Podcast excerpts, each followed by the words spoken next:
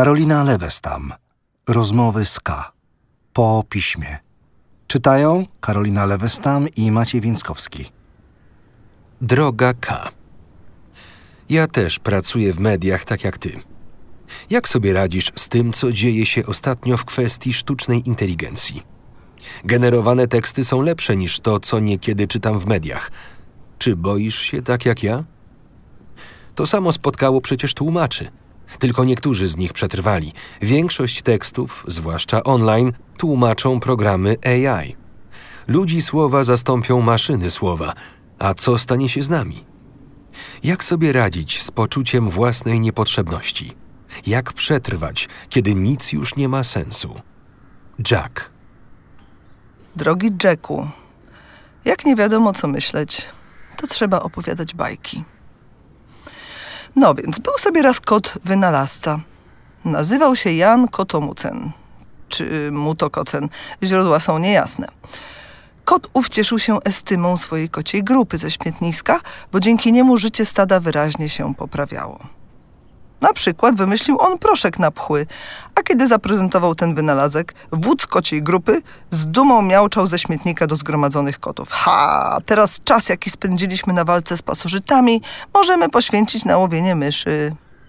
Miał, miał, wrzeszczały za aprobatą koty, wierząc w postęp i wznoszącą się krzywą jakości życia. Pięknie zresztą wyrytą pazurem wodza na kontenerze na szkło. Na tym Jan Kotomucen jednakowoż nie poprzestał. I wymyślił szybko system grzewczy dla śmietników, a także niezwykle skomplikowany, lecz niezawodny system ostrzegający przed wrogami. No i proszę, z historycznym wręcz zachwytem perorował wódz. Teraz możemy się skoncentrować już tylko na myszach. A koty tańczyły w dzikim transie, jak ci ludzie z Syjonu w Matrixie, nie mogąc się doczekać dalszego postępu. Po kilku pomniejszych wynalazkach, automatyczne mizianie kociąt i przedłużanie wąsów, Janowi Kotomucenowi udało się w końcu zautomatyzować to, co najważniejsze, czyli łowienie myszy. Gdy usłyszały to koty, niektórym przez chwilę zrobiło się łyso, bo zawsze czuły pewną dumę, gdy udało im się coś złowić. Ale wtedy wódz miałknął. Ach, czyżby naszym przeznaczeniem, jako gatunku, nie była wieczna krzątanina wokół potrzeb fizjologicznych, takich jak głód, ale sztuka? Teraz na nią możemy poświęcić swój czas. I koty od razu zrozumiały, że muzyka, kocia muzyka, a także, a co, poezja, otwierają się przed nimi jako możliwości, bo nie muszą już przeżyć, więc mogą tworzyć. I śmietnisko rozbrzmiało pięknymi, z kociego punktu widzenia, bo Halina Więckowska z pobliskiego parteru miała na ten temat inne zdanie, dźwiękami, i zadrgało eposem, w którym chwalono wielkiego kota i jego boskie wibrysy, a także opisywano walki między śmietnikami i dalekobieżne kocie migracje. Były to czasy dość szczęśliwe. Wiele kotów odkryło w sobie talent i radowało się niezmiernie artystycznym swym życiem, konsumując myszy złapane na sposób automatyczny. Pewnego dnia jednak Jan Kotomucen coś tam przykręcał, coś tam przestawiał i nagle odkrył, że zupełnie przypadkiem udało mu się wynaleźć generator kociej muzyki i eposu. Stanął więc na klapie od śmietnika, zwołał koty i włączył ustrojstwo na cały regulator. Dźwięki, które zeń wypłynęły, zachwyciły koty. Niepomiernie. Halina Więckowska tu też była odmiennego zdania. A epos, jaki wyprodukowało urządzenie, doprowadził koty do wzruszonego płaczu. To było jak boska muzyka, śpiewana przez samego wielkiego kota. Wspaniałe! zawołał wódz. Teraz czas, który spędzaliśmy na pisaniu pieśni, możemy poświęcić na. Yy, po, po, poświęcić na. na. Na co? zawołał jakiś buńczuczny kot. A skąd ja mam wiedzieć? zdenerwował się wódz.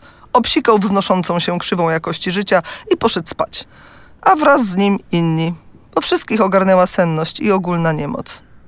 Koty tyły i bekały w dekadencko-egzystencjalnym stuporze na cały głos, a jeden nawet skoczył z dachu. I kto wie, jakby się to wszystko skończyło, gdyby stara Więckowska nie nadepnęła na generator muzyki i eposu, wyrzucając śmieci. Boję się, Jacku. Boję się tak, jak bali się rzemieślnicy, kiedy maszyny przyszły po nich, a ja się za nimi nie wstawiłam. Boję się tak, jak bali się tłumacze, kiedy Google przyszedł po nich, a ja nie powiedziałam nic. Obstawiłam mit Bożego dotknięcia duszy, mit ludzkiej kreatywności, jako ten, który mnie przyniesie suchą stopą przez morze zmieniającego się świata. Ale czuję już, że obiecana nietykalność iskier umysłu była fałszem, tombakiem, starą bajką i legendą.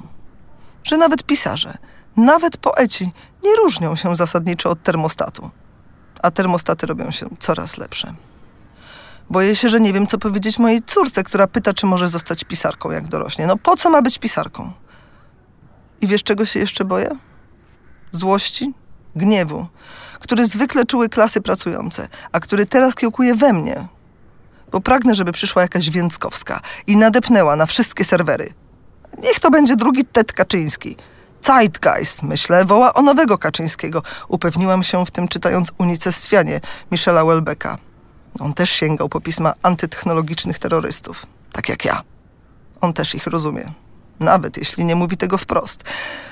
Na barykady, ludu piszący. Dżihad butleriańska teraz albo nigdy. Bo inaczej skończymy tyjąc i bekając w egzystencjalnym stuporze. Wyprodukowane przez listy do K Generator 2022. Felieton ukazał się w 61. numerze miesięcznika Pismo, magazyn opinii. Czytali Karolina Lewestam i Maciej Więckowski.